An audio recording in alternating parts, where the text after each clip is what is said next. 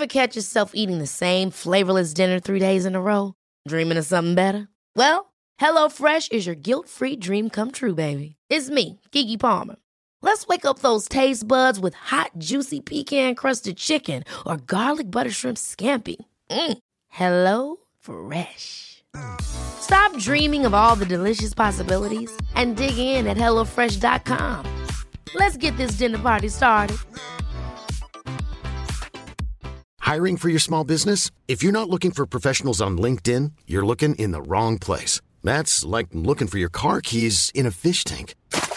LinkedIn helps you hire professionals you can't find anywhere else, even those who aren't actively searching for a new job but might be open to the perfect role. In a given month, over 70% of LinkedIn users don't even visit other leading job sites. So start looking in the right place. With LinkedIn, you can hire professionals like a professional. Post your free job on linkedin.com slash people today. Cool fact a crocodile can't stick out its tongue. Also, you can get health insurance for a month or just under a year in some states. United Healthcare short term insurance plans, underwritten by Golden Rule Insurance Company, offer flexible, budget friendly coverage for you. Learn more at uh1.com.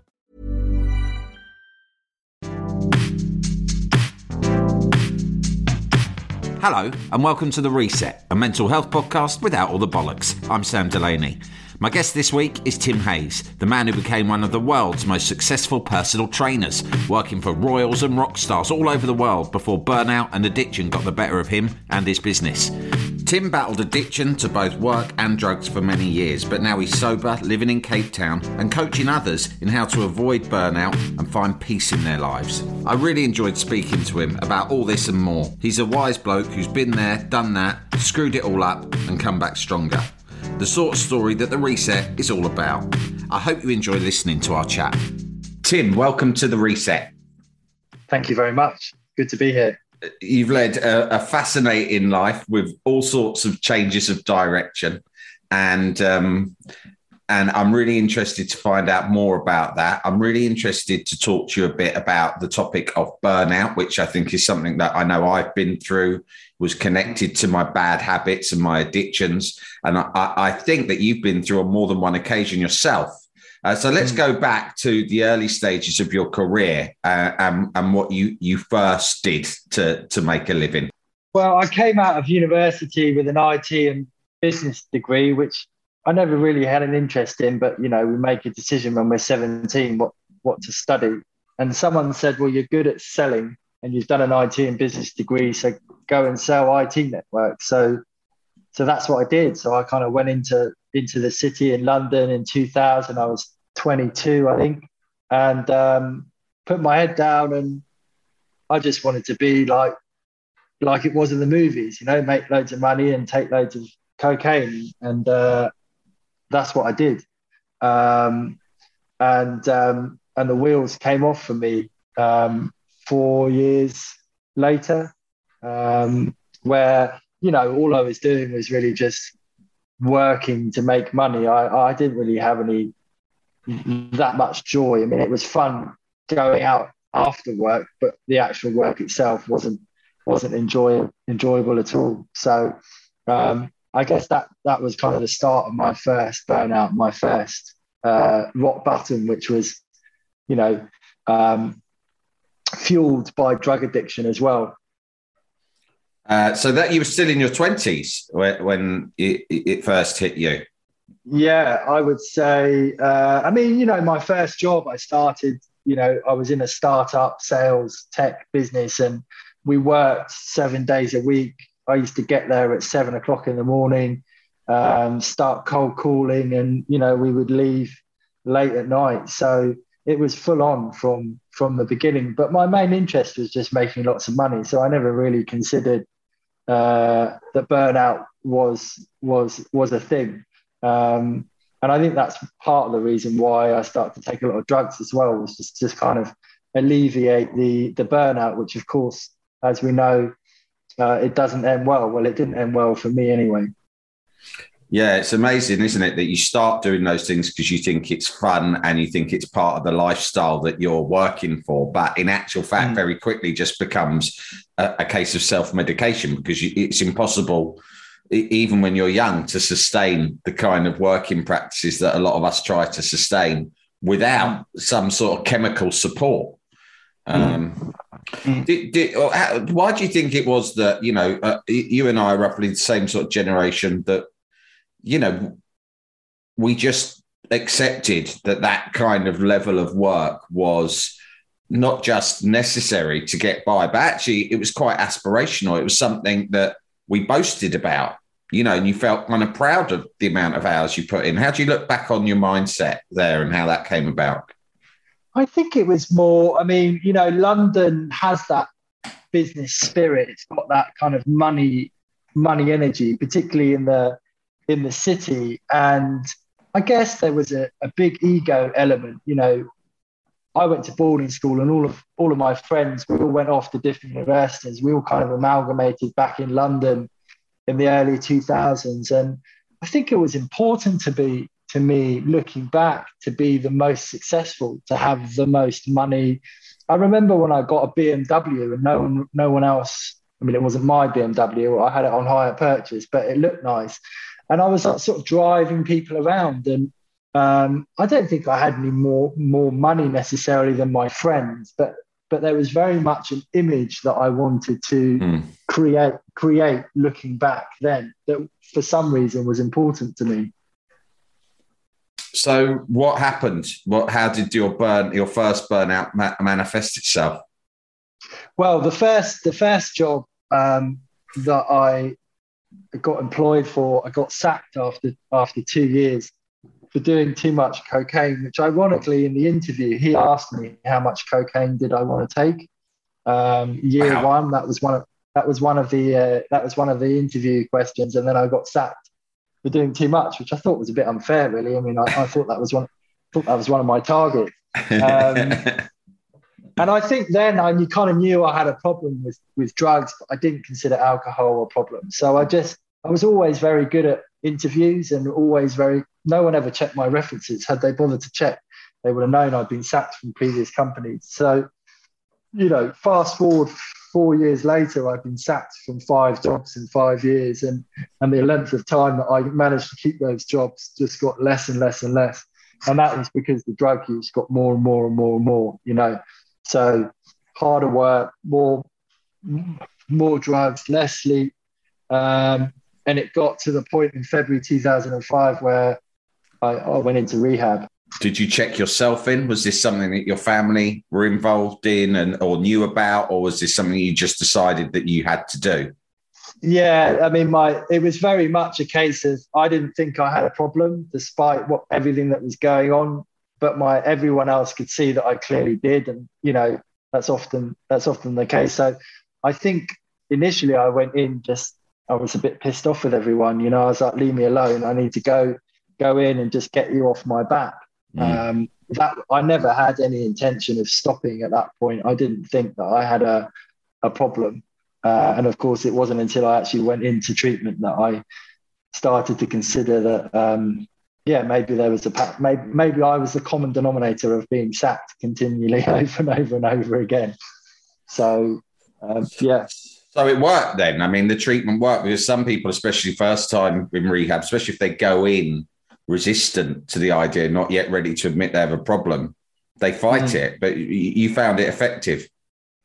I did, yeah. I mean, you know, I had it pretty easy. I was 28. My parents uh, were willing to kind of fund it, and um, and I ended up spending a year in treatment. So I, I, I, went I went to the Priory in London, and then I went out to Cape Town, where I did like the, the various different versions of treatment. So you know, my first year I didn't really have to work. Um, I just sort of did rehab and and went I went to meetings. So it was a kind of a a false um, beginning, if if if you like. But I think I'd made the decision. You know, I looked around at all my friends who were, you know, coming into their uh, 30s, getting married, settling down, and you know, I was uh, I was uh, in a pretty dark place. So it was obvious for me that I needed to do something about it. You know.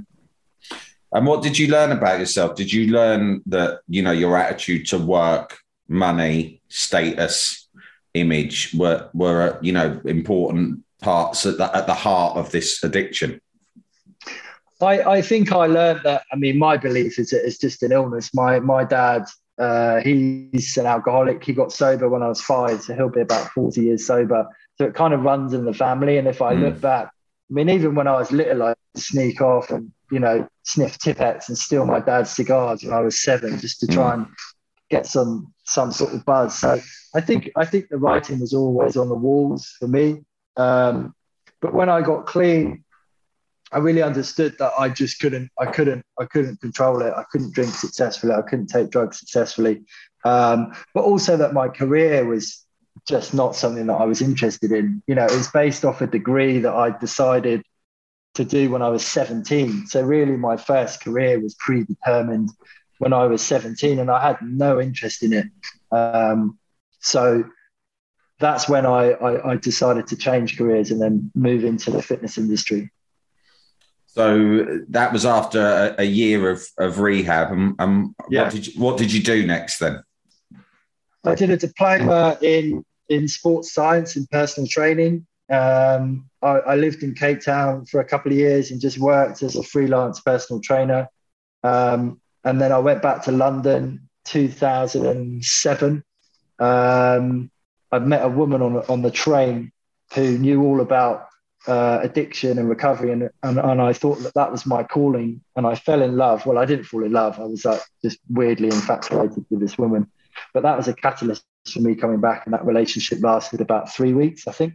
Um, and um, and then I just put my head down. You know, um, I, I I really wanted to make a success as a as a fitness trainer, so.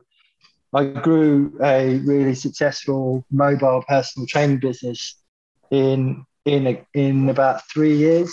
Uh, I had ten trainers working for me, and um, was working for celebs and royals and people like that. So uh, that's tremendous, and you had a lot of success again. But did, were there any warning signs or red flags in your in your mind that hang on, this is all happening very quickly? My career is escalating again, much as it had done the first time round. Did did you see that as dangerous in any way? Yeah, so I I did uh, you know I I'd made the same mistake, and I think a lot of people do when they become self-employed. Or I wanted to create freedom and peace and joy in my life, and I wanted to be a fitness trainer because I wanted to be of service to others, and I wanted to improve the quality of their lives through health and fitness. And then I thought, well, I can make a lot of money doing this as well. And that's when the, the kind of the carrot was dangled, as it was in many ways when I started my career in sales. And so my business became more about making money and less about training clients. I mean, I would sign some some clients simply because you know they were rich or famous and and uh, and they were going to pay me a lot of money. Um, and so yeah, that that that led me pretty quickly, I would say, to my second burnout, probably my most significant burnout, which was around 2012. Just before we get into that, how much do you think that your, you know, the characteristics of an addict in in a terrible way, you have to admit to yourself sometimes that it's kind of helped you in some ways. Mm. I mean, I absolutely think it has.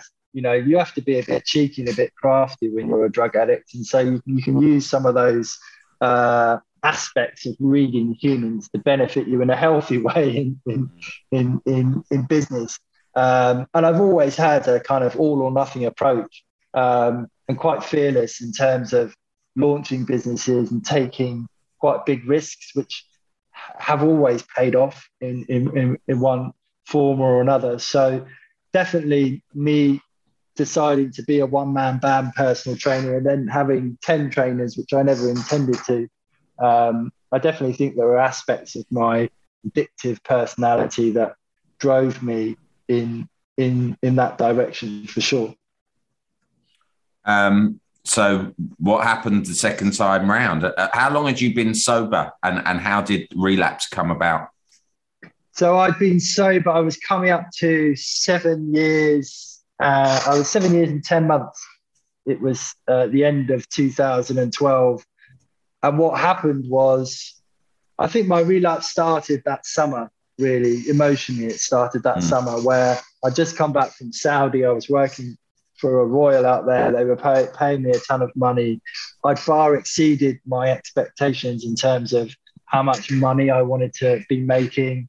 Um, I had status. I, you know, I had the privilege of working with, you know, the Rolling Stones and Amy Winehouse and people like that, and like quite big, quite quite big names. And you know, I thought that when I have all those things, I'll be really happy. Um, I bought a flat in Cricklewood, and I was walking through Hampstead Heath on a summer's day in June 2012. Everyone was sitting around, everyone was having a conversation, being happy, and I was absolutely miserable. And I thought to myself, this isn't fair because, you know, you told me, society told me that when I have all this stuff, I'm going to be really happy. Yeah. And uh, and that was a really really difficult place for me to to to be. And you know, one of the things I wanted to say earlier was I have a really close relationship with my dad, and I think I always wanted my dad to be proud of me. Mm. Um, and I think that was one of my driving force, forces for me growing the fitness business in the way that I did. I remember him saying, you know, personal trainers don't make any money. And it was almost like, you know, I'll show you kind of thing. Um, which which I did, and he was proud of me, but that that never you know, I wasn't proud of myself. I wasn't proud of myself. And so I never reached out and asked for help. I didn't know what to say, to be honest. I didn't know what to say. I thought, well, I'm supposed to be happy and I'm not. Where do I go from here? I've got everything on paper, you know. Um, and so, yeah, late, I think it was December 2012. I thought, well, I'm going to call up a prostitute, get her to buy me drugs and come over and and that's uh, that was the beginning of my relapse, which lasted about a year and a half. So that's a pretty big.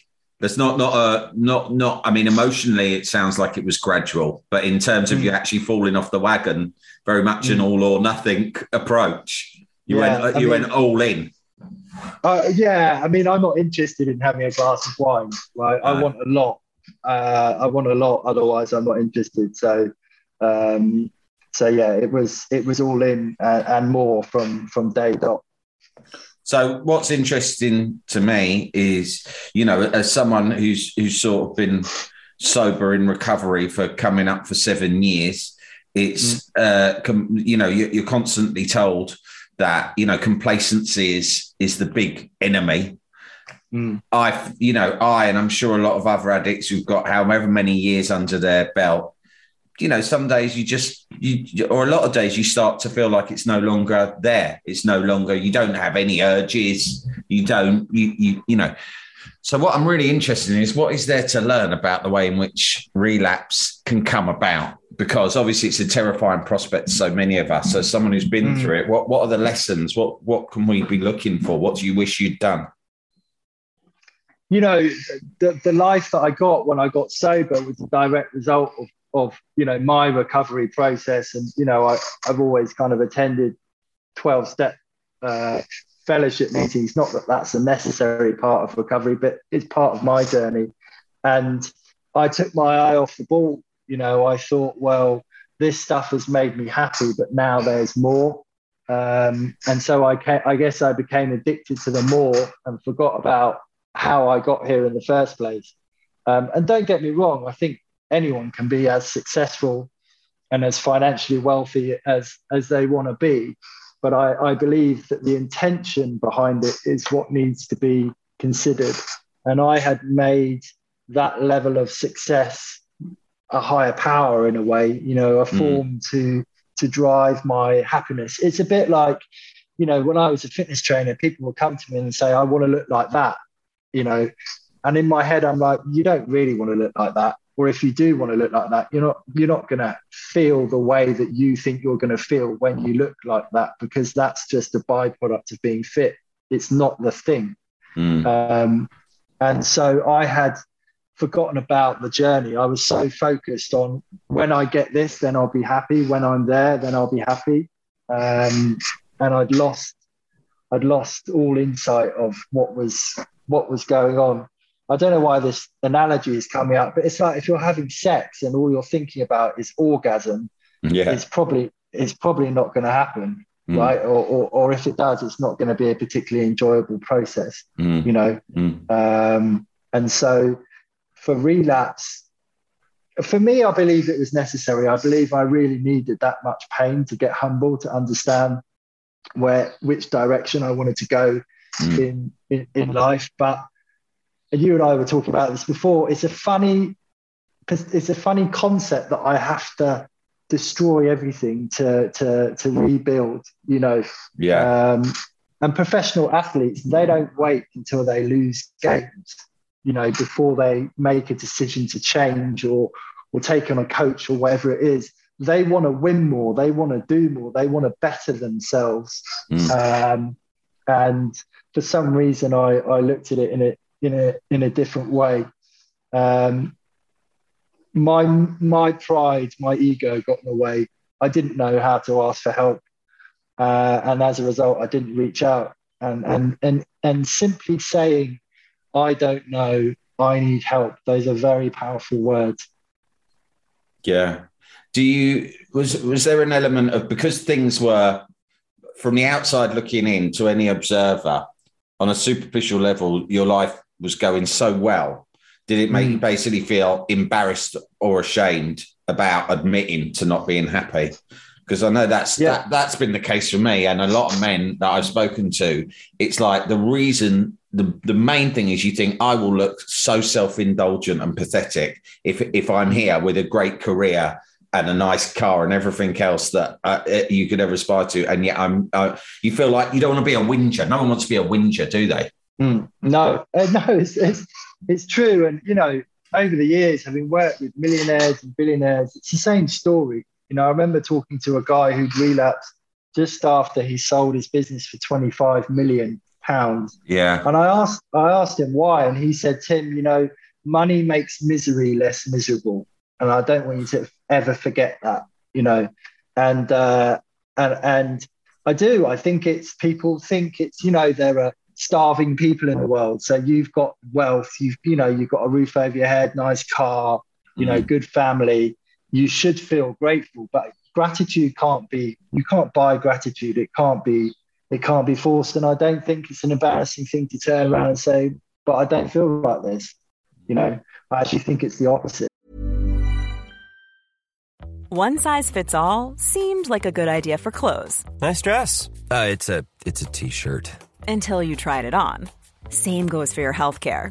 That's why United Healthcare offers a variety of flexible, budget friendly coverage for medical, vision, dental, and more. So, whether you're between jobs, coming off a parent's plan, or even missed open enrollment, you can find the plan that fits you best. Find out more about United Healthcare coverage at uh1.com. That's uh1.com. Hey, it's Ryan Reynolds, and I'm here with Keith, co star of my upcoming film, If, only in theaters, May 17th. Do you want to tell people the big news? All right, I'll do it. Sign up now and you'll get unlimited for $15 a month in six months of Paramount Plus Essential Plan on us. Mintmobile.com slash switch. Upfront payment of $45 equivalent to $15 per month. Unlimited over 40 gigabytes per month. Face lower speeds. Videos at 480p. Active Mint customers by 531.24 get six months of Paramount Plus Essential Plan. Auto renews after six months. Offer ends May 31st, 2024. Separate Paramount Plus registration required. Terms and conditions apply if rated PG. So what was the next year, year and a half like for you? Uh, I was kind of in and out of drug addiction and recovery. Uh, the first stint was two weeks, then I got clean, then I was clean for six months, then I had a big relapse for three months, and my dad turned up at the flat, and uh, you know I, I wasn't in a good way. And then I went into rehab, and interestingly, you said you know people who are forced to go into rehab doesn't often work out. And I went into rehab and I came out and I lasted two months and I wasn't ready at the time to stop. And then I thought, February 2014, I thought I'll just go and buy enough drugs for the weekend and then I'll stop. Mm. And that lasted six months. And every single day I thought the same thing I'll stop, I'll stop. And, you know, I knew how to stop, but I couldn't stop. Um, and, um, and then my parents kind of intervened and you know, were encouraging me to come back out to South Africa because that's where I'd got, you know, sobriety before. And I think I, I needed to get out of London. I couldn't, you know, I couldn't, couldn't get clean. I was trying. And it was, um, it was, um, it was crack cocaine that you were addicted to, right? Crack. yeah, yeah. smoke, smoking, smoke, smoking crack, and um, you know, the last day I used, I, I, I couldn't use at my flat because my parents were on my case. So I, I got my dealer to, you know, find me someone so I could use with. And I, you know, I remember I was on my hands and knees looking for bits of rocks through the carpet whilst the street prostitute was staring at me in disgust because the drugs had run out. And she, she, she was like, right, it's time for you to go. And I'll never forget that look. And that was it.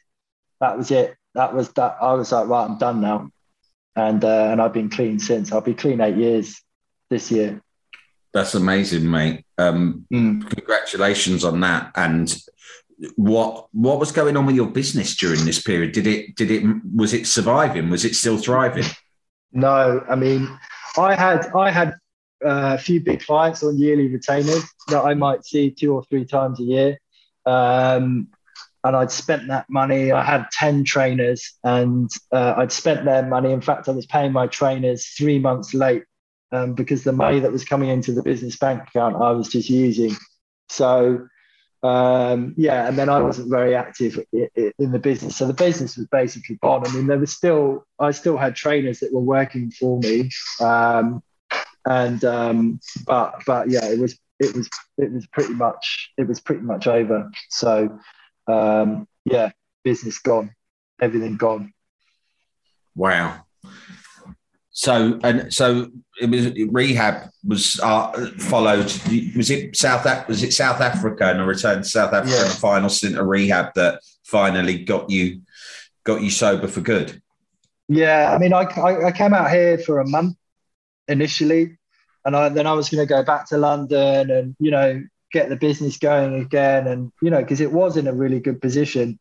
But when I came out here, I had to be, you know, I had to get really honest. And I thought, you know, I'm not sure I want to do that anymore. And I think if I go back to London at this stage, you know, the likelihood of me staying clean wasn't very high. So I just made a decision um, to shut the business down. Well, I didn't need to shut it down; it had already gone. But properly wind it down and, and just set myself up here as a as a trainer.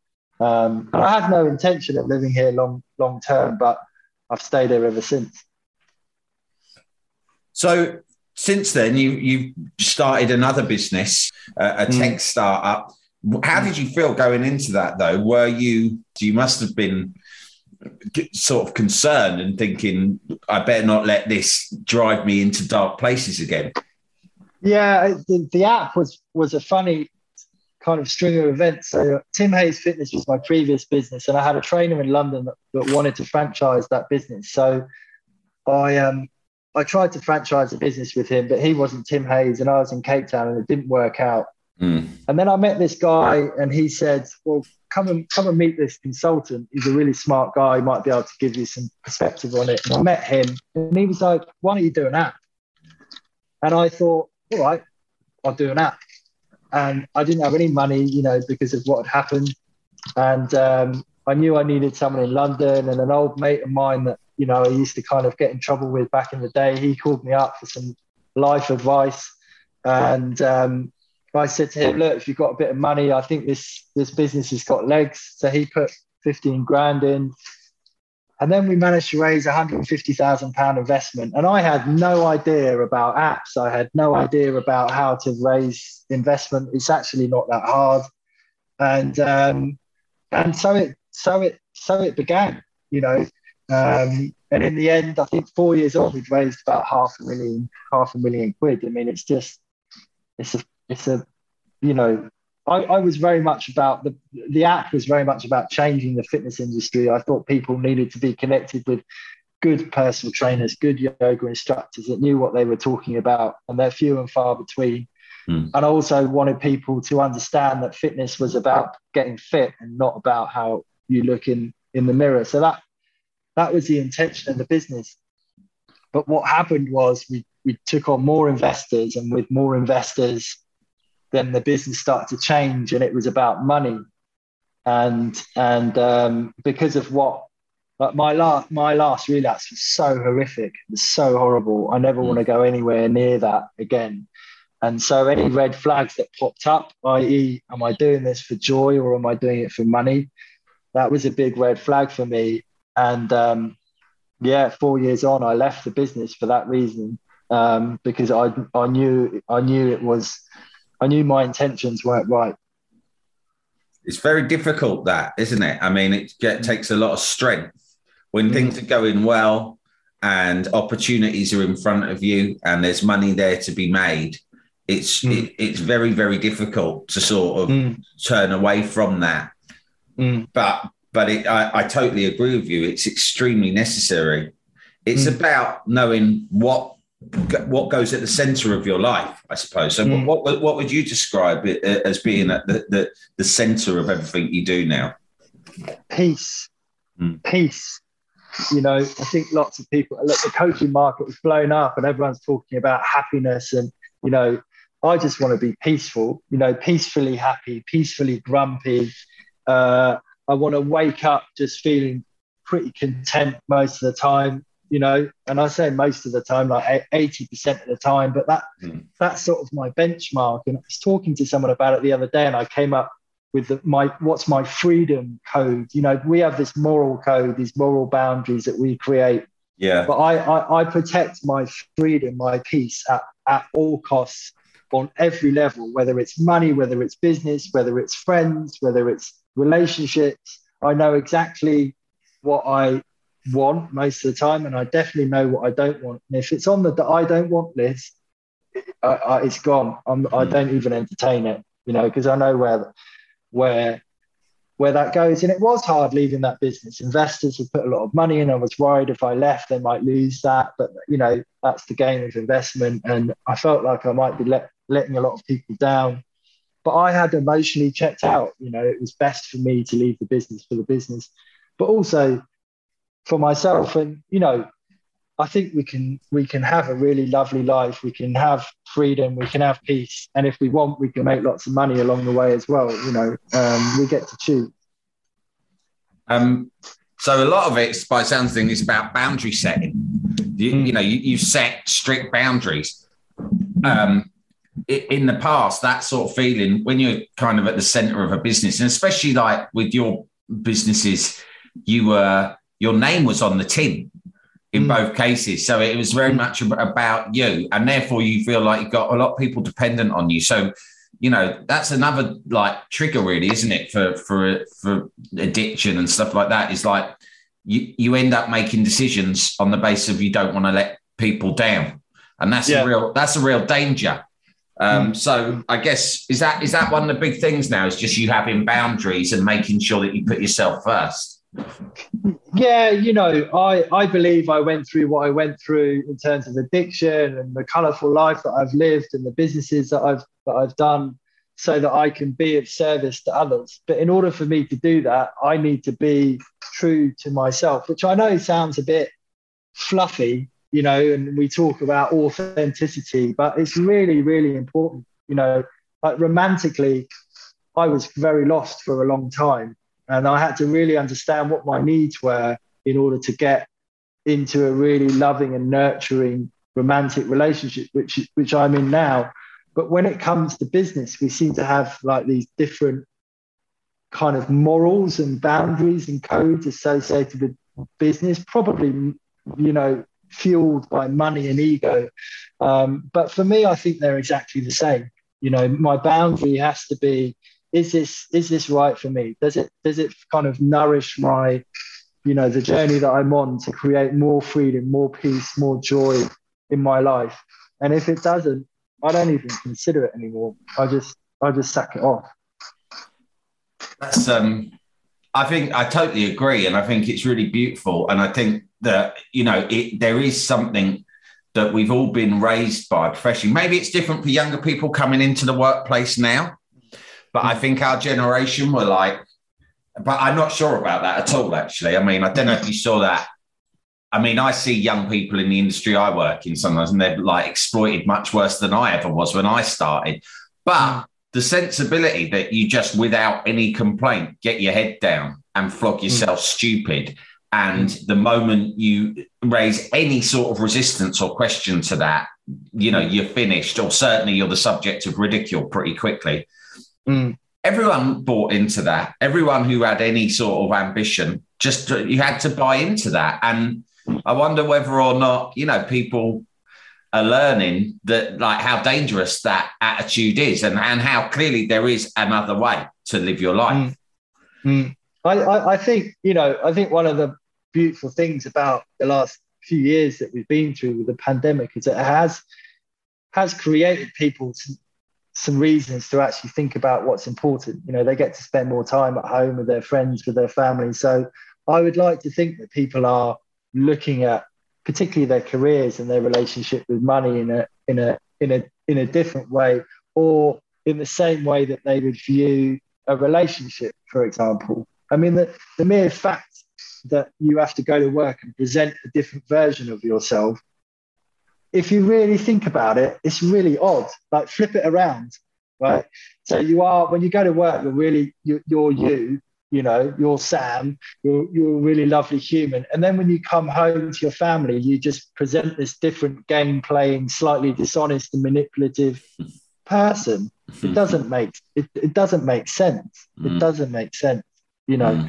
Mm. um, so I, I see it changing. I see i see i see a different energy that people are talking about but it's going to take time. It's going to take time. And now you are life coaching. What what what has that taught you? What are you getting from that life? I mean, I you know I, was a fitness trainer for 15 years, and really, I think since since 2014, after I relapsed, the way I coached clients in fitness was very different. It was much more around getting them to understand that there was a bigger picture, that there was more, that there were bigger things in play than weight loss, you know, and how they looked in the mirror. And so my clients started to ask me for coaching um, informally. And it just felt like the right direction for me to move in. I'd become a bit, there's only so many different variations of lunges and push-ups that you can teach and I, have been doing it for a long time and i just it didn't excite me anymore you know and, and again that was an important part of my spiritual freedom was to keep keep myself stimulated so so I did a I did a diploma in the UK in, in transformational coaching. And then I was doing sort of fitness and coaching at the same time, but it was a bit weird because you'd have like a you know a, a deep inner child conversation, and the next day you're talking about pectorals and glutes, and it was just a bit weird. Um, so so yeah, 2019, I left the fitness market and then moved over to to coaching, which is yeah, it's just been a beautiful journey. I love it. I absolutely love it. And and what are the sort of themes that you find yourself dealing with day to day? Um, what are the popular, what are the most common things that come up? Uh, you know, are you seeing other people who are similar to you, similar age, men, or or do you see all sorts of different people? No, so I, I think it's important for coaches and for people who are looking for coaches to work with with with someone that has been there and has done it. You know, uh, the coaching market has kind of exploded, and I think that there are a lot of coaches out there selling things that maybe they haven't done themselves. Mm. Um, and it's important for me if I'm working with someone that I've got something that they are, are looking to to achieve. Um, so I tend to focus on people that want to leave the employed market or the corporate world and, and set up and grow a, a purposeful business that creates a, a ripple effect and has a positive impact in people's lives. And I also work with people that have done that and then are in the place that I was in when I was walking through Hampstead Heath, and they've they've got the external kind of tick boxes checked. You know, they've got the, the family or they've got the money, they've got the life, but they're feeling lost and they, they they don't know which direction to move into next. And that's, you know, I if I can end their pain cycle sooner and then get them to look in a different direction to, to create a more fulfilling life, then uh, job done really. So so that's what I do now. Um, it, it's odd because people pay me to make them to to, to create a, a, a happiness and joy and peace in their life. And it I almost feel a bit guilty because it's just such a delicious job to do. You know, yeah, it's so lovely. It's so lovely. But but how difficult is it when, for instance, someone? So in 2017, I was sort of on uh, close to relapse. I was burnt out. I was, uh, I guess, two two and a half years sober, and I had a business that was doing very, very well, and there was a lot of different people working for it, but they were all very dependent on me. I was at the center of it. it you know, there was a TV show and a radio show that I hosted, and all the the company produced all of these things and I was exhausted. I didn't get to see enough of my family, but I had a lot of money coming in and there was a lot of money going to other people. And I was very close to relapsing, particularly on drugs, because I just, as we touched upon earlier, I just literally didn't have the energy to function. Mm. And I wasn't happy. Mm. And I remember a couple of people in my life saying, you need to step back and let go of some of these things. Mm. I, I could not begin to contemplate the chaos that that would create. Me walking mm. away from my business, me shutting it down, me, me stopping any any element of it. The people who would lose their livelihoods, and more than that, my bank balance, which I was, you know, I don't. I live hand to mouth, so however much I'm earning, I was always spending anyway. Mm. I, I, and and it, it, there was just so many different things. I just thought, well, that's just not on the agenda at all. So, what are my mm. other options here? As it happened, you know, I often think the universe take, t- takes care of the things that you can't take care of yourself. So mm-hmm. actually, what happened was eventually everything crashed. You know, it's like the we lost the jobs, the the business ran out of ran out of road, everything went wrong. And, and I look back now on that period and think, well, that's what led me to where I am now. And thank God I have learned mm. that actually I wasn't putting myself at the center of my life. I was putting mm. It would have been so difficult for anyone to have talked to me. It was only another crisis, effectively, and it was a crisis I went through in 2018 that got me to where I am now, which is a much happier place. So crisis basically intervened and changed everything mm. for me because there was no way I would ever change it myself. Mm. So I suppose what I'm saying is you must see situations like that a lot how mm. can you, how difficult is it to appeal to someone in a situation similar to mine, which I'm assuming is quite common, and say, do you know what? You need less in your life. You need mm. to start taking things out of your life. Mm.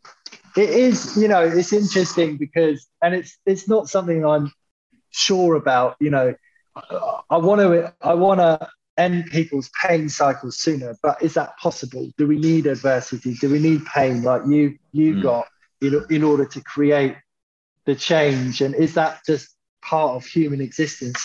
Uh, we, we, I know we don't have time to discuss that topic today, but um, the place, but I, but I believe we are becoming more intelligent now with understanding.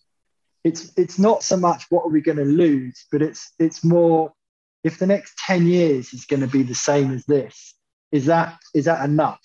And maybe that's a place to, to start? And if the answer is no or maybe, then let's have a look at that rather than trying to assume the roadmap ahead and then catastrophizing everything everything ahead.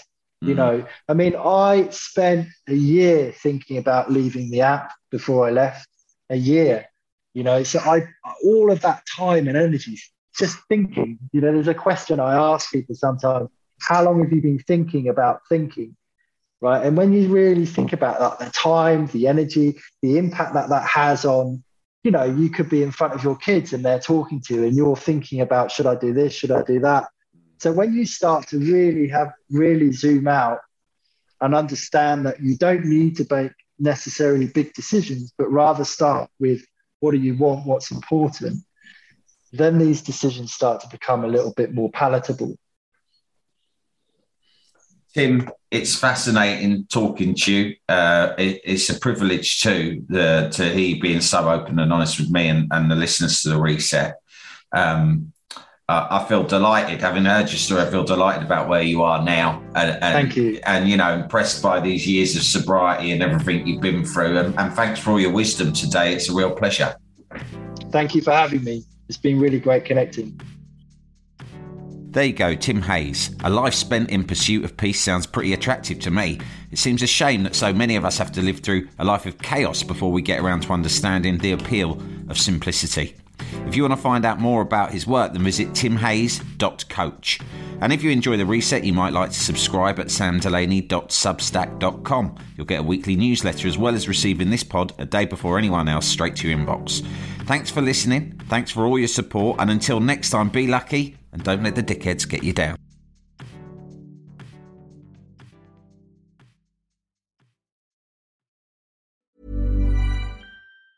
Ever catch yourself eating the same flavorless dinner three days in a row? Dreaming of something better? Well, HelloFresh is your guilt free dream come true, baby. It's me, Keke Palmer. Let's wake up those taste buds with hot, juicy pecan crusted chicken or garlic butter shrimp scampi. Mm. Hello Fresh. Stop dreaming of all the delicious possibilities and dig in at HelloFresh.com. Let's get this dinner party started. Hey, it's Paige DeSorbo from Giggly Squad. High quality fashion without the price tag. Say hello to Quince.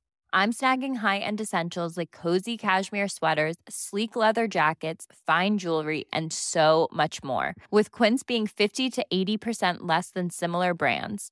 And they partner with factories that prioritize safe, ethical, and responsible manufacturing. I love that. Luxury quality within reach. Go to quince.com slash style to get free shipping and 365 day returns on your next order. Quince.com slash style. Mom deserves the best, and there's no better place to shop for Mother's Day than Whole Foods Market. They're your destination for unbeatable savings, from premium gifts to show-stopping flowers and irresistible desserts. Start by saving 33% with Prime on all body care and candles. Then get a 15-stem bunch of tulips for just $9.99 each with Prime. Round out Mom's menu with festive rosé, irresistible berry chantilly cake, and more special treats. Come celebrate Mother's Day at Whole Foods Market.